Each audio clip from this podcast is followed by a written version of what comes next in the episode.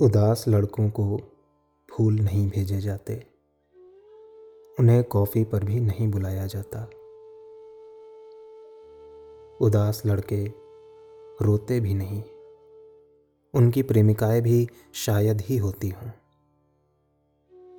उदास लड़के अक्सर कर्मठ या निठल्ले हो जाते हैं। थकन और ऊब से भरी उनकी यात्राएँ आह ओह उफ के साथ चलती रहती हैं। यही सही वक्त है जब उन्हें अगाध प्रेम किया जाए, प्रगाढ़ आलिंगन किया जाए, फूल भेजे जाएँ उन्हें। उन्हें कॉफ़ी पर बुलाया जाए, हथेली पर सिगरेट की जगह कैंडी रखकर उसकी खिलखिलाहट सहेज ली जाए। लेकिन उदास लड़कों का हासिल यह नहीं होता। नज़रों से ठेला हुआ दुत्कार मिलता है उन्हें अक्सर। मन के भीतर भीतर सा कुछ नहीं होता उदास लड़कों के।